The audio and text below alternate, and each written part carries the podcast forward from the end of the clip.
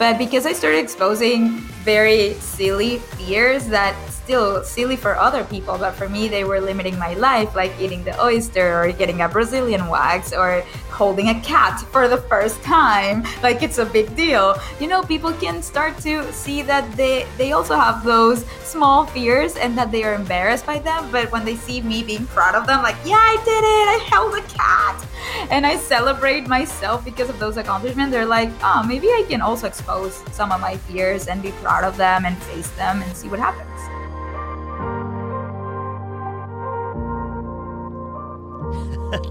That's my guest on today's episode of the Mic Drop Moment, Michelle Poler. She's the author of the brand new book, Hello Fears. I'm holding it in my hands right now, and it is gorgeous. It looks like no other book I've seen out there. You can check it out at hellofearsbook.com. You can also check her out on Instagram at Hello Fears. In 2015, Michelle launched a project called 100 Days Without Fear, where for 100 days she would vlog herself doing things that she was scared of, things that she was fearful of. That ended with the fear number 100 being speaking on the stage at TEDx Houston.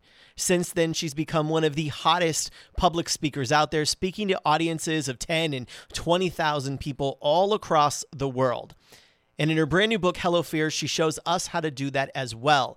In this episode, we talk about building a standout brand, chasing your fears, and why it's always best to just be yourself. See, sounds like my kind of person, right? I'm excited for you to hear this one. Let's dive in. So you have a story to tell, and you wonder how to own the stage and give that killer speech that will captivate the masses. You don't just want to speak to them, you want to transform your audience. Welcome to the Mic Drop Moment. Bold conversations about public speaking, storytelling, and business that give you real world valuable takeaways so you can craft a speech, a story, a business, and a life that the world can't stop talking about. It's time to find your mic drop moment. Here is your host, Mike Ganino.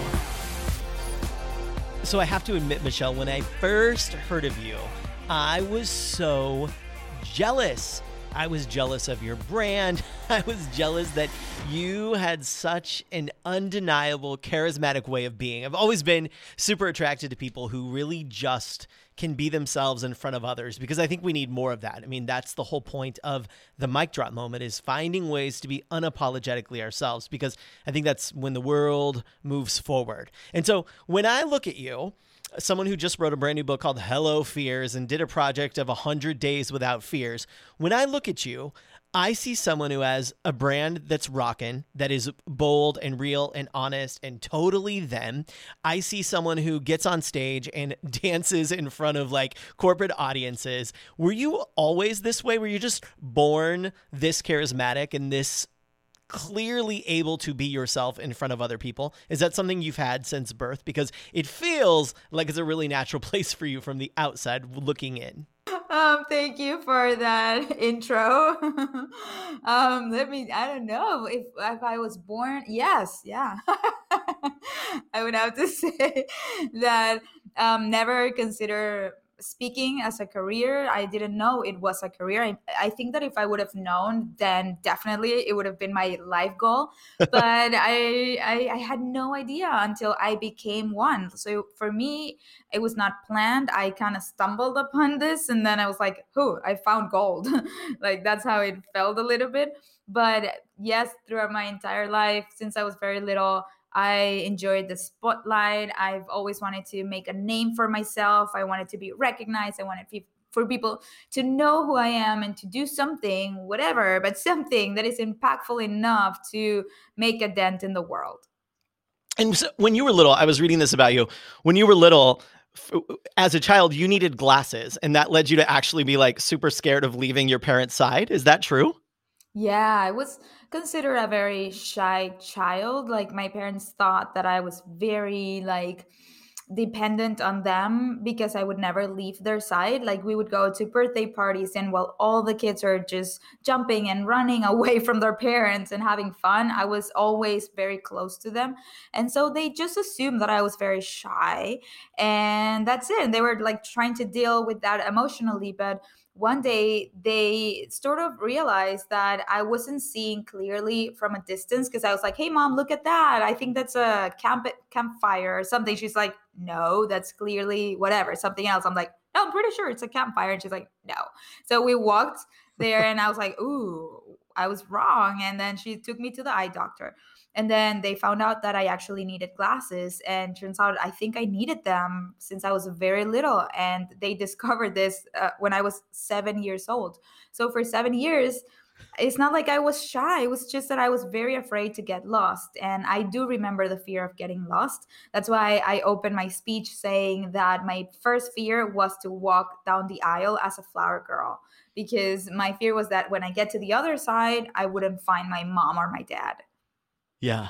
It's it's so interesting to think of like that as a metaphor for life in a way too, because years later now in 2015 you did uh, TEDx Houston on the big stage. It put you really really set you up for this amazing speaking career, and it's almost like in some way that was also like putting on your glasses and saying like, wow, this is what I'm supposed to be doing, wasn't it? Oh my God, yes, I like that analogy a lot.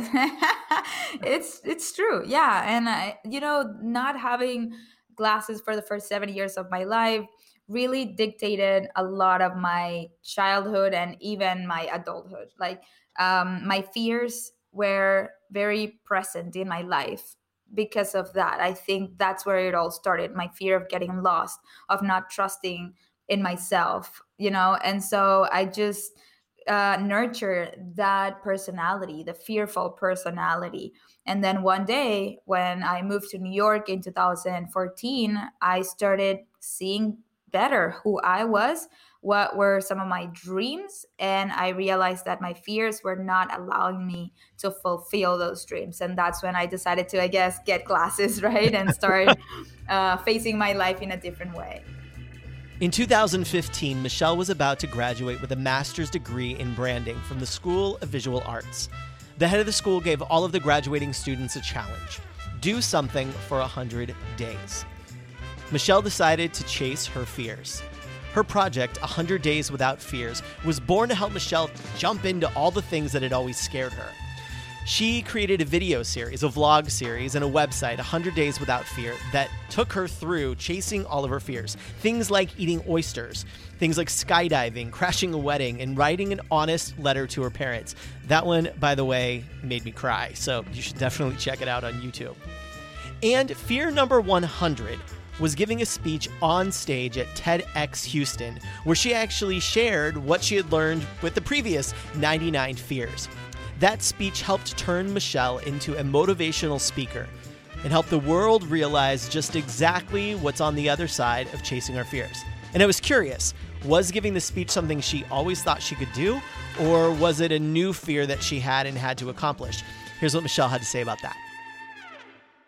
When you did when you did the TEDx Houston, which was the the 100th uh, fear in this this project that you worked on, when you did that, did you know right then oh, this is this is what I'm supposed to be doing or did it take time or because when I watch that video, I look at someone who is like you understand that your currency is your charm and charisma and you being you in front of them and it feels so natural. So did you in that moment say, "Oh, done, this is what I'm doing?" I have to say that previous to speaking at TEDx, I was doing a master's in branding at the School of Visual Arts, and I had to do a lot of presentations. I never did public speaking before. And so those presentations that I did in front of my class, which was in front of only like 20, 25 people, were preparing me to TEDx because every single week I had to present in front of my stu- my classmates and every time that I presented I got the same feedback from the my you know people in the class and professors. They would always say that i was very engaging when i was speaking. It doesn't matter the subject doesn't matter what i'm presenting. They said that they want to hear more. That whenever i'm speaking they're very engaged they're focused they just want to hear whatever i have to say. And i kept hearing that feedback over and over again. I was like cool. I, I didn't know what can i do with that and i didn't think about it too, for too long. And then when i spoke at tedx i was like remembering those comments from my classmates and I was like, maybe there is something there. So let me try it out with a real audience. And so I spoke for 18 minutes and it was the best experience of my life even though i was terrified like very very scared to go on stage and give this presentation the moment I stepped foot on that stage, I started to enjoy it. Mostly the um, reaction of the audience, because I've been practicing the talk for weeks by myself at home, and I didn't know if people were going to laugh at my jokes or feel engaged and, related to my story. And then I say something, and suddenly I hear the entire audience say, and then I put a video and people start laughing and clapping. And then by the end of it, they stand up and they give me a standing ovation. So it's my first time ever speaking and I'm getting a standing ovation. And I was like, okay, this is something I have to continue doing somehow. And so did you know what because I think there's a lot of people that do a TEDx and that TEDx goes and some of them get a ton of views, some of them it's very slow. What was it like for you once it went live and you were watching the numbers grow on people watching it? Uh, what was going on for you then?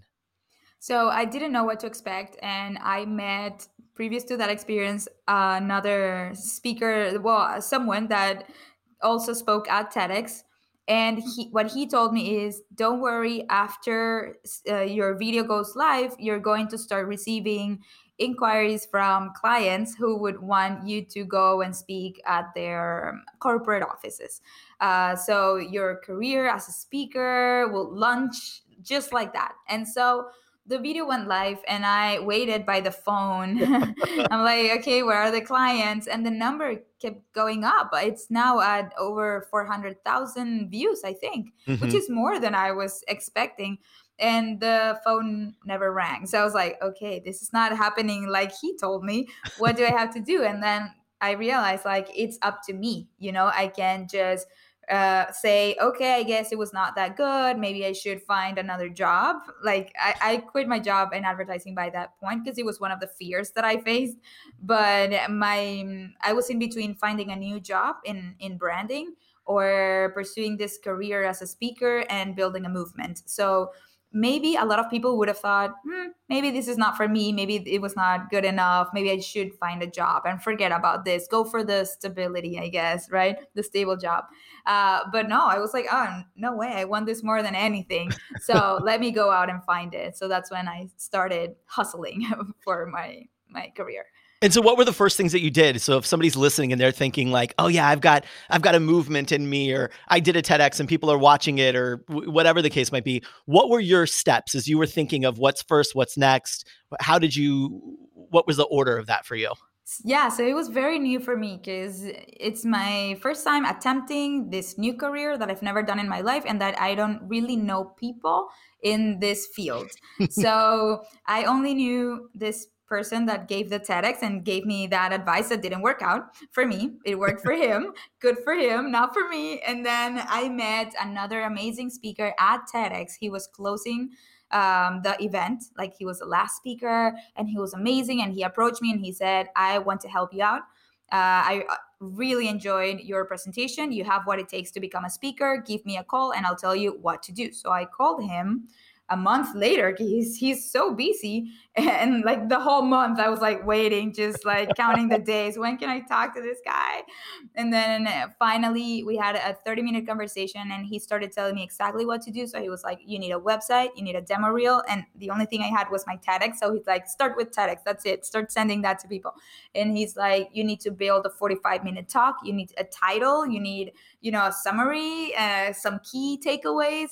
You need to put all of this into your website and you have to start reaching out to maybe bureaus or potential clients and let them know that you know what you're looking for uh, in case they need you. And so i i did that and then i started building a list of potential companies or clients that i want to work for. And so uh, my list started with people that I knew. And so I was like, I have a friend that works at Google. I have a friend that works at Bayer. I have a friend that works at Procter and Gamble. I have uh, my cousin knows someone at Netflix. And then I started just writing down all of these names and I started to reach out to all of them one by one.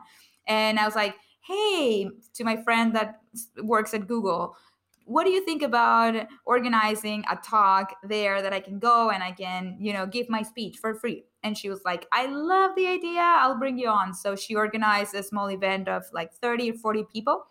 Um, and I went, and that was my first talk ever, like first real 45 minute talk. Um, I built it, I practiced it so many times and then from there google ended up hiring me to talk at their different locations for their clients for their partners for for their employees. So that was like a great start. And then just like that i started speaking at facebook at netflix because i wanted to start with big clients that i can put their logos on my website. So i was like even if i have to do this for free to have those logos wor- are worth a lot. So uh, I'm not here for the money just yet. I'm here to build a long lasting career. And did you, when you first had to go from doing an 18 minute talk to building 45 minutes, how did you go into the content and say, do I just talk about all one? Because at the beginning, the TEDx talk talked a lot about the process of what you went through with the 100 days with that project. So did you just take it and put more of the days in there? Or how did you adapt your TEDx talk into a full uh, talk that you went and gave? I think that the biggest challenge I, I had was to build an 18 minute talk for TEDx. I had so much story, so many stories, so much material, concepts, things that I wanted to explain that it was really hard to condense everything in 18 minutes. So when I had to create a 45 minute talk, that was easy. It was just like, oh, I have all the content I need. And of course, that content um, changed so much throughout the years. So if I, because I did, I watched my presentation that I gave at, at Google. I watched it in the last like week. I I, I think because I wanted to see what was it like then for me, and it it has changed so much, but little by little. So every piece of that presentation has evolved in a different time frame like uh, you know it's just it, just beautiful evolution of giving that same talk over and over again for a period of four years until I have now what makes me really proud.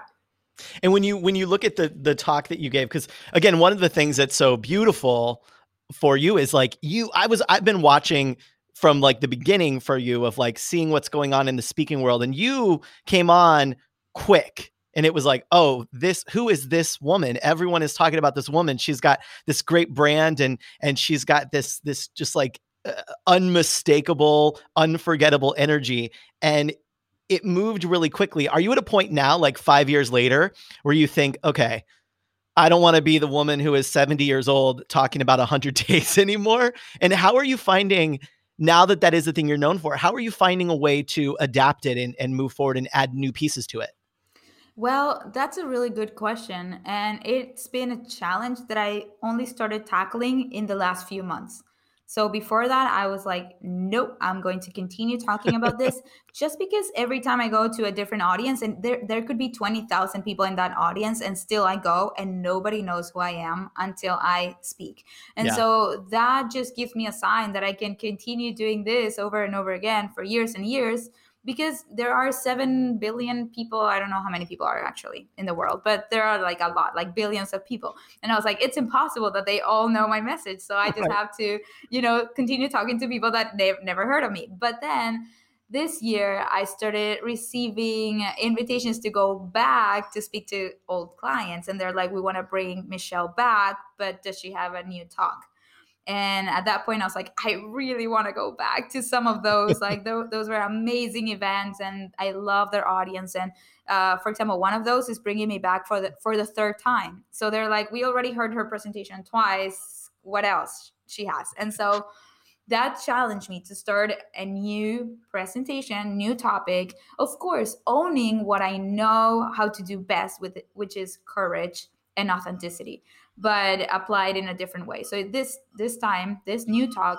that I'm building is not ready, but it's almost there. It's not about becoming your bravest self, but it's about becoming your most authentic self as a way to innovate in your work. So it's more for a corporate audience. Of course, if you ask me to give it to an uh, to um and like um you know people that are not in the corporate space, like I don't know why I forgot the word. Entrepreneurs. Yeah. Yeah. I have it in Spanish and I'm like, that's in Spanish. Um, so if I have to give it to entrepreneurs, I think it would be even better because I lo- that's that's my favorite audience. Right. And I can talk a lot about self branding, but I'm adapting this new talk to be very relevant in the corporate environment. Um, and so it is about innovating by being your most authentic self, like how to differentiate. That's exactly what I did. And what you're saying that I was like rising up very fast in this industry. It's because I focused a lot on differentiating myself. I really wanted to be that air of like what's it called? The the fresh, fresh air. air. Yeah. Exactly. That's what I was I wanted that because I started watching so many speakers and I'm like, same, same, same. I see same, like they're all kind of dressed the same. They speak the same way. Their topics are kind of similar. How can I differentiate myself? And so I started taking a lot of risks to get there, risks that I'm very proud of right now and that I want to in- encourage more people to take those risks, not for a speaking career, but for anything that they want to achieve in their life. Yeah. And it feels like it feels like I don't know in the last year and and even more it's speeding up and up where you know we look at people and we look at people and we think oh my gosh, they're so unique because they stand out because they're different. Like we celebrate people who do that. But then for ourselves, we feel like, well, I couldn't do that. But we look at other people and we say, yeah, they're awesome because they're so them. And yet we feel like if we were to do that, we would be kicked out. We wouldn't be allowed in the room. And, and what you're saying is, no, that's the thing that helps you shine. Exactly. It's about embracing the things that are different, quirky, imperfect about ourselves. uh, because I think that the more you embrace those things, the more other people will start to perceive them in that same way. For example, if you have a mole, let's say something you can't change about your well yeah unless you get surgery or whatever but uh, in your face and then you you don't like it and you try to hide it and you become this person that you don't want to go out because you don't want to be seen because you don't you feel embarrassed about you know something that you don't want to show off then when people see you they will perceive that and they will feel pity for you. They will see you in the same way that you are seeing yourself. But if you own that and then you make your entire brand around it and you highlight it and you feel proud of it and you feel this is the best that i have like uh, then people will also perceive it that way and they will feel bummed that they don't have something like that right that we don't get to it's it's like really like if you think even back to like i mean you probably go back to the beginning of time and this is the truth but if you look at like lady gaga and creating her little monsters and it's like that's exactly what that was about and mm-hmm. and i feel like that's probably a huge part of the the I don't know what 50 million people or something who've, who've been impacted by your work so far. I feel like that's part of what they feel is like, oh, I feel seen because if Michelle can be herself and celebrate that and laugh at herself and post a picture of her like grimacing eating an oyster, which is how we all feel eating an oyster, by the way, then maybe I can do this little thing that makes me feel brave. Yeah, exactly. Because um, I expose all of my fears, and not, you know, I think that if I would have only exposed fears that are very um, obvious, that are fears like skydiving or holding a tarantula, then you know, it wouldn't be that relatable. Even though we all have those fears, it's like, yeah, obviously she's afraid of that. I mean, isn't everybody afraid of that? Right. But because I started exposing very silly fears that still silly for other people, but for me they were limiting my life, like eating the oyster or getting a Brazilian wax or holding a cat for the first time. Like it's a big deal. You know, people can start to see that they they also have those small fears and that they are embarrassed by them. But when they see me being proud of them, like, yeah, I did it, I held a cat. And I celebrate myself because of those accomplishments they're like, oh, maybe I can also expose some of my fears and be proud of them and face them and see what happens. I love it. In your in your new book, Hello Fears, crush your comfort zone and become who you're meant to be. In chapter 4, it's called Hello You. Everyone needs to get this book by the way. It's so beautifully done. It is like when you when you open the book, when you look at the book, everything including the table of contents feels like the hello fears. It feels like, oh, Michelle Poler is here talking to me right now. Like our own personal life coach is here. And I, I love, I love so let's talk about chapter four. It's called "Hello You: Becoming Your Authentic Self," and then you, uh, the the kind of like subtitle thing is the one about self branding and overcoming the imposter syndrome. Where do you think, like, if someone is thinking of of adding speaking to their business, of adding that, it does feel scary because you think, no, I need to be in a suit with my flat shoes and I need to do all these things because I need to fit into expectations. Um, what advice would you pull out of chapter four for those folks? Well, what I was telling you, the new talk that I'm building about tapping into the white space, it's all chapter four. I mean, you don't need to listen to my speech. You can just go read chapter four, and everything is in there. Um, so, what we were just talking about, you know, owning your imperfections and the things that make you different, definitely that is like the first advice. So, I always ask this question to myself What is everybody else doing, and how can I do it more me not mm. even differently because it's not about it's not for the sake of just differentiating yourself it's about owning what you're going to do in the most authentic way so whatever what like i i always thought okay how is everybody for example in the speaking industry right? Um i live in the united states.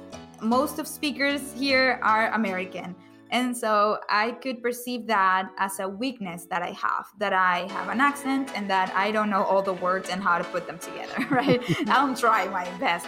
So you could perceive it both ways, either as a weakness or as a strength. So at, at, the beginning, when I started speaking, I thought it was a weakness. And I was like, I'm never going to be one of those speakers because I can't articulate in the same way. I can't just uh, make up things as I go. I need a script because uh, I can't just start putting a sentence together in the middle of a speech with thousands of people watching like that's too much pressure. And so i thought it was definitely a weakness. But then i'm like no let me embrace that and let me feel good, good about the, the fact that i have an accent and that i'm from somewhere else and that i'm international and i'm totally owning that. And i'm going to even you know like emphasize on that. Like i'm not going to hide it. And oh and i was like what else can i bring that is different that is more me and so I thought, what if I start my presentations dancing all out? And I'm not going to be dancing any pop song that is, you know, popular here in America. No, I'm going to be dancing reggaeton, which is what I love to dance coming from Venezuela.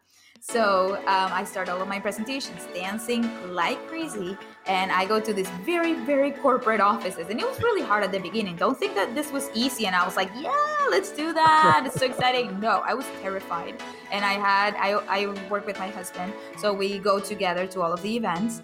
Uh, he's my manager, I'm the speaker. And he had to convince me again and again before every speech to go and dance because I would get very intimidated by the audience. I mean, imagine a room full of people wearing suit and tie and like the women women are wearing dresses and their high heels and then there i am about to start dancing reggaeton like if i'm in front of daddy yankee and i want to be part of his video and so um, i was like i'm not dancing i'm not dancing look at them i'm definitely not dancing and he's like more than ever you're dancing right now so they would say, Welcome, Michelle Poler. I click, and then my song, Dura, that's the name if you want to look it up or you want to put it here, little soundtrack. I start dancing, and then I have to make people dance. My goal is to at least make one person in that room dance, and it is the most uncomfortable moment of the entire presentation because nobody wants to dance.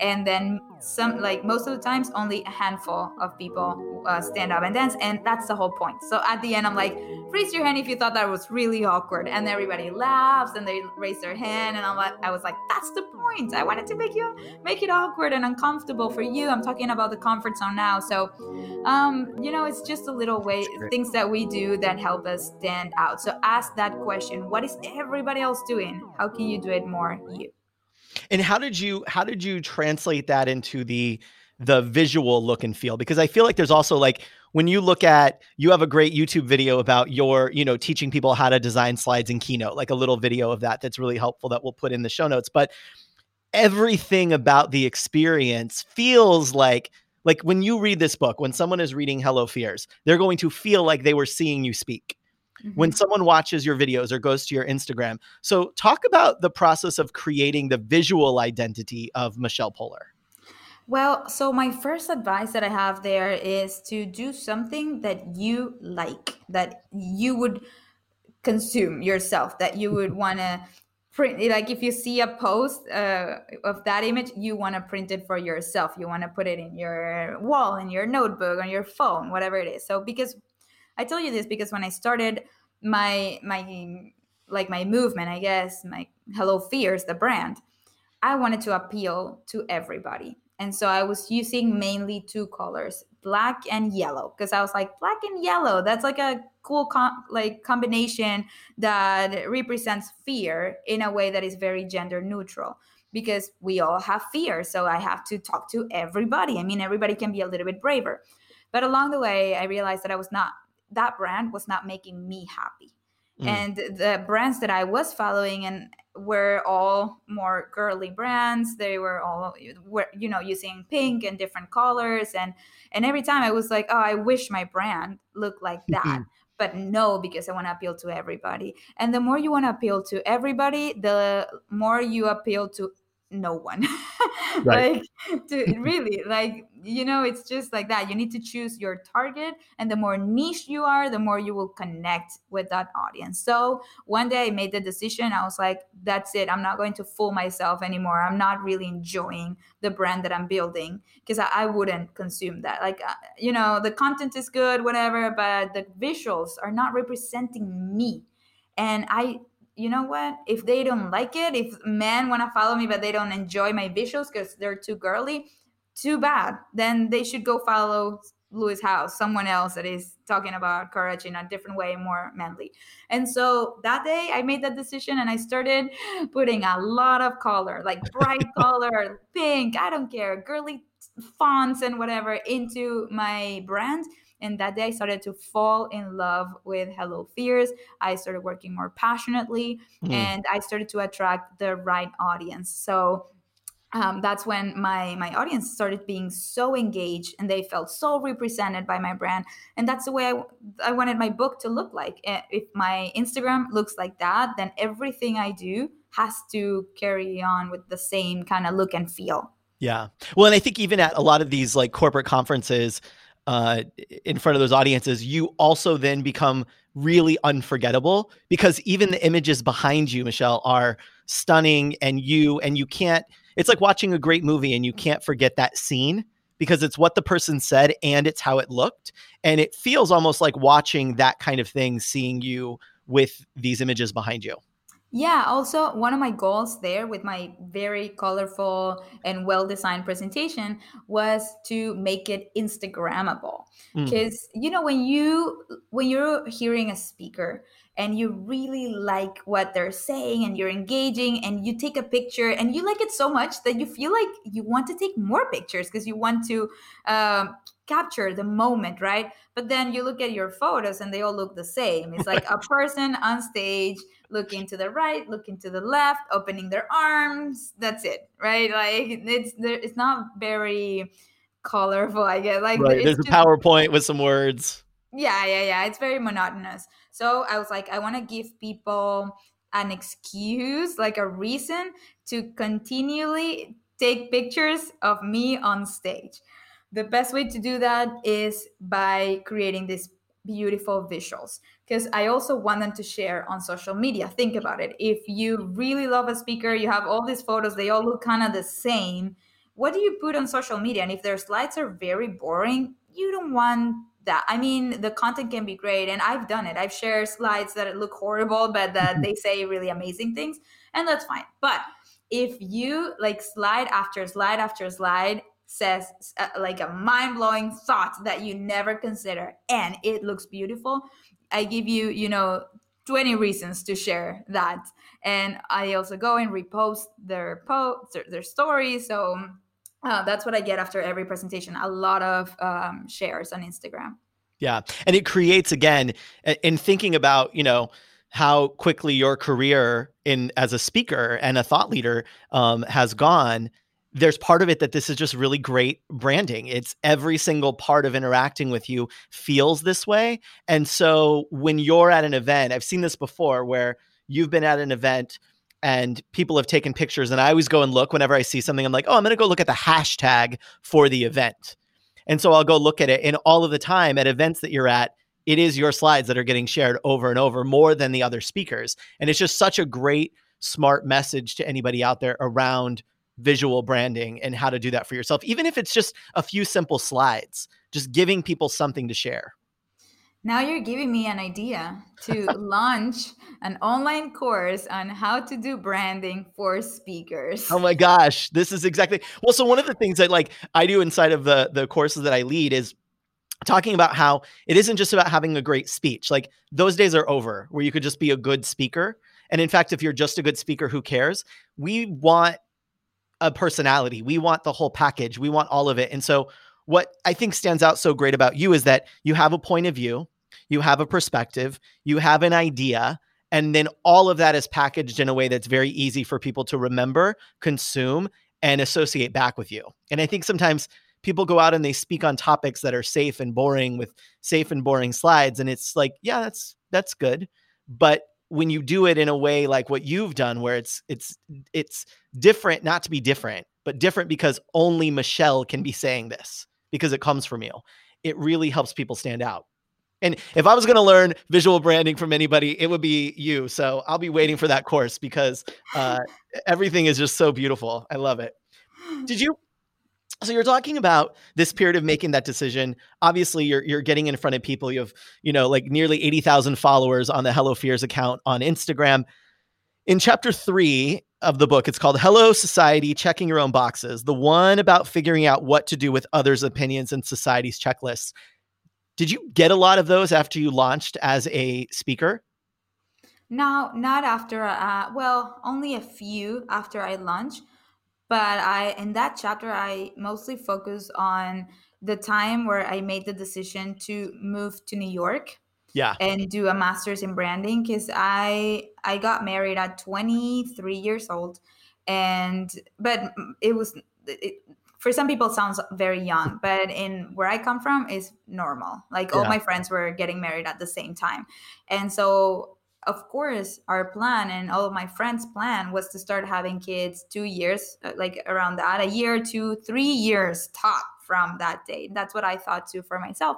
But when I, three years later, decided to move to New York, uh, some people gave me pushback because they were like, What do you mean move to New York to do a master? I mean, you've been married for three years. I mean, I think it's time for you to buy a place, right? And start having kids, don't you think? And I got that from a lot of people actually. And I was like, mm, I can, yes, but I rather spend or not spend, invest my money in a master program, living in the city of my dream, having a ma- you know, like getting this experience and living my life to the fullest right now before I have kids so I don't have regrets later.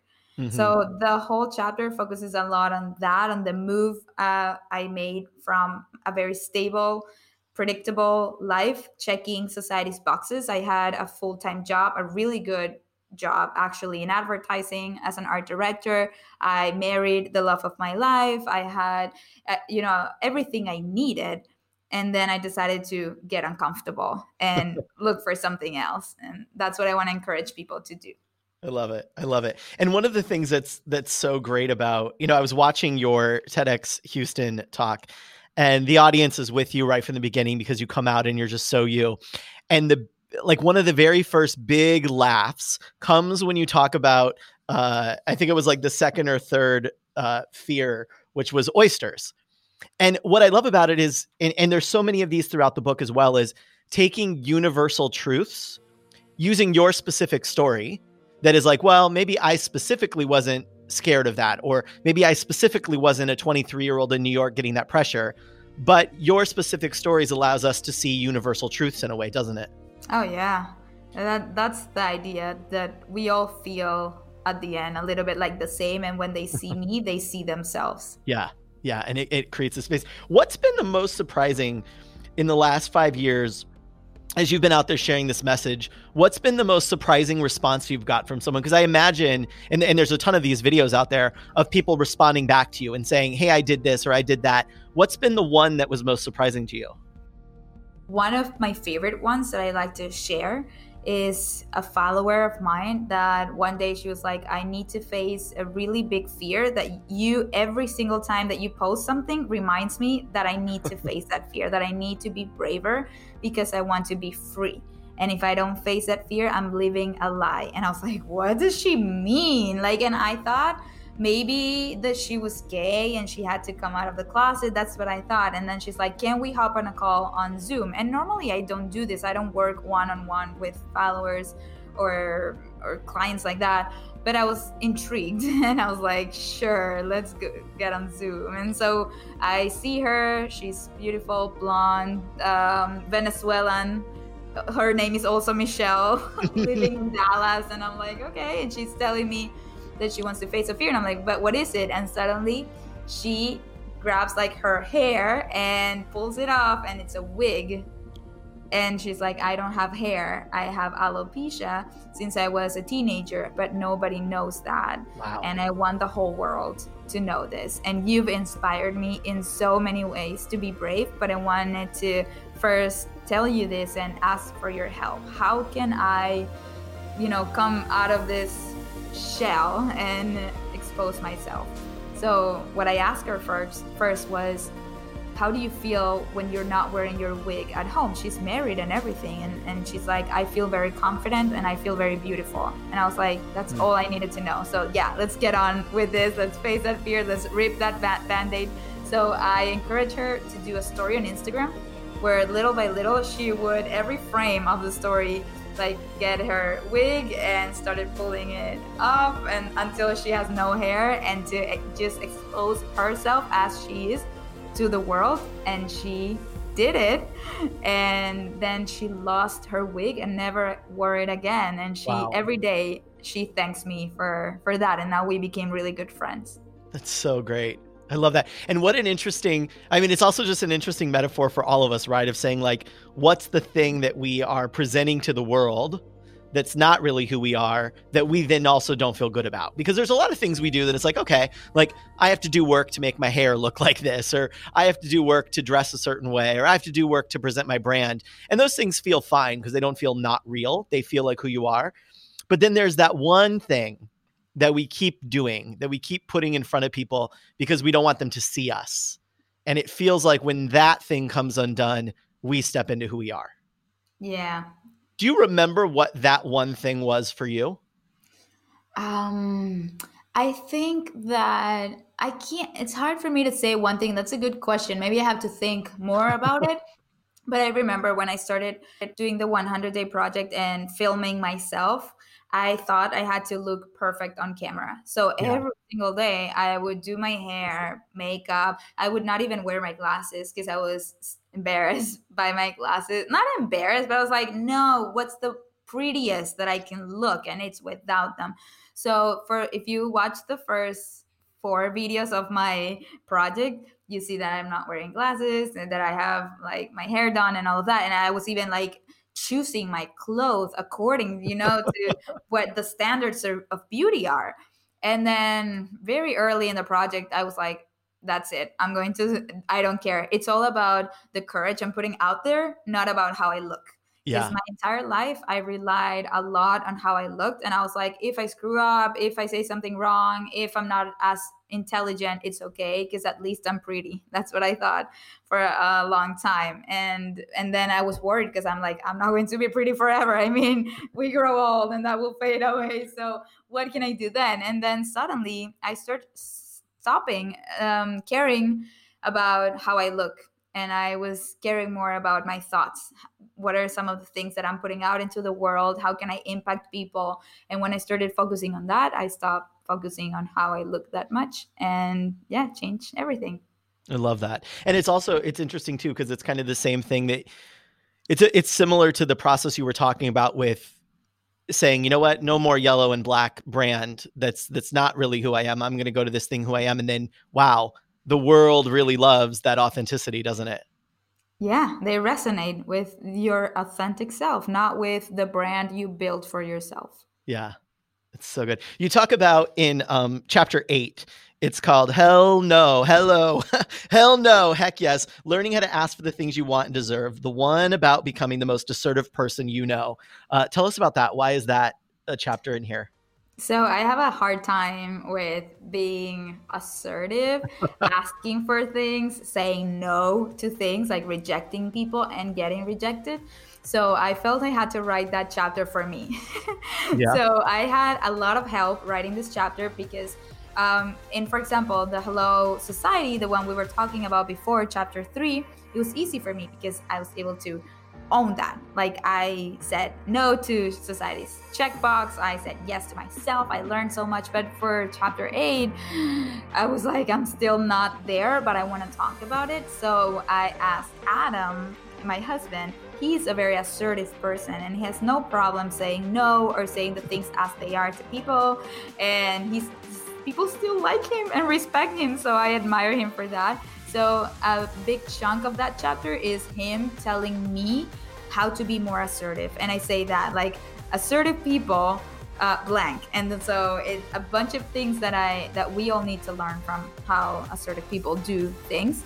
Um, and yeah, it's about it's about also prioritizing your needs, which is something I do know how to do. I prioritize my needs, uh, put them above maybe other people because it is my life and I want to do what makes me happier. So it's uh it's such an interesting thing so often too in this in this world you know as a, as speakers and as as people with brands out there we it can be easy to to lose track of that to start to say like oh i've got to do this post and i got to go to that place and this person called and needs me there so i've got to do that and then we wake up one day and we say what am i doing this isn't this isn't what I did. You, as as part of a class assignment in April 2015, you did that timeline where you mapped out like 10 years that project that you were doing, and it was it, it was 2015, right? Yeah, that was like mm-hmm. the start of this, and it's interesting to think of how many people don't ever stop to do that, and then things start happening in your life, and you keep saying yes to them, and you don't realize, wait, what is my actual yes? Mm-hmm. Like yes, hell yes, this is for me, and what is actually just me giving other people what they want. Yeah, every time exactly. Every time we say yes to someone else, we're saying no to ourselves. So yeah. that is something I had to learn because I went from a lifetime of saying no to a lot of experiences, right? Every single thing that someone asked me or proposed to me, I was like, no, that is outside of my comfort zone. Sorry. So I just said no. And then when I did the project, I got addicted to saying yes and i started i challenged myself every single time to say yes to every experience. And then it got to a point that i realized that it was happening what you're saying that wait i'm saying yes to so many things and i'm not even thinking what do i want? Where do i want to take my life and my career? And so i had to learn how to say no. And what i was saying prioritize your own needs and have the courage to say no to others. That's why that chapter helps me. And so I have to go and read it back again and again because uh, it's so important if we want to achieve our own goals. Yeah. Yeah. And what so what what can you share that is still left on that timeline? Is there any are there or, or have your dreams changed so much because of what's happened in the last few years? Are there still things left on there for you?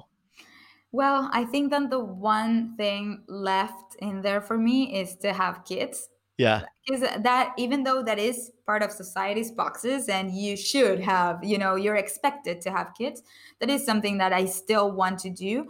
And I want to do it on my own timeline. I think yeah. that's the difference. It's the same thing, but uh, the timeline when you do things also matters because if you do it maybe right before right after getting married then maybe you are following society's guidelines in that way right? And you're like yeah i should do it. And most of the couples do it right there right? There wait one year. That that's like the rule. Wait one year and then you have a baby.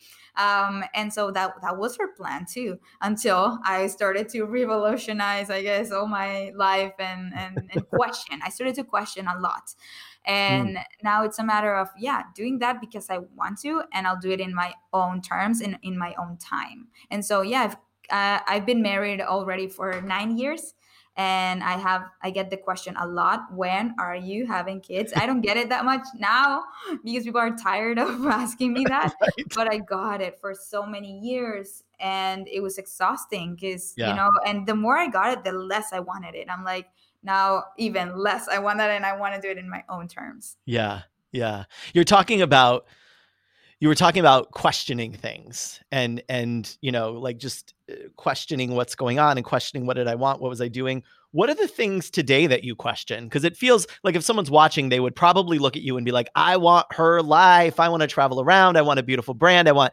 the book. I want all of these things. What are the things today that you still are questioning or what are the new things you're questioning well now i now that we are thinking about kids and having a family um, i question what kind of mom i want to be and where do i want to raise my kids and what's right and what's wrong according to society and then what's right and what's wrong according to me and my husband so Hmm. for example our entire family lives in miami and we moved to miami a month ago thinking about that. We're like, if we want to have kids, we need the help because I'm a speaker. I'm the one traveling.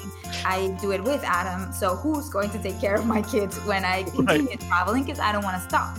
And so we moved here to get all, all the help. And then we thought, how for how many years are, are we going to be here? How many years do we need the help? Because uh, and yes, it's nice for kids to grow up next to family, but is the best education here in Miami? I don't know. Is you know the environment, the culture that I want for my kids here in Miami? I don't know. I have to take all those things into account, and so I'm starting to question all of those things related to motherhood.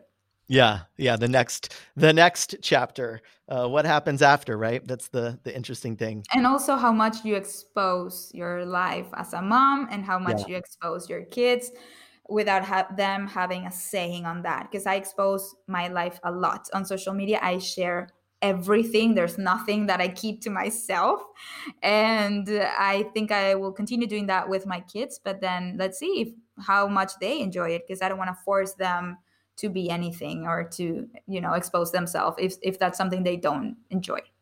Yeah, it's so funny. That's one of the things uh, we're like working on becoming parents as well, my husband and I.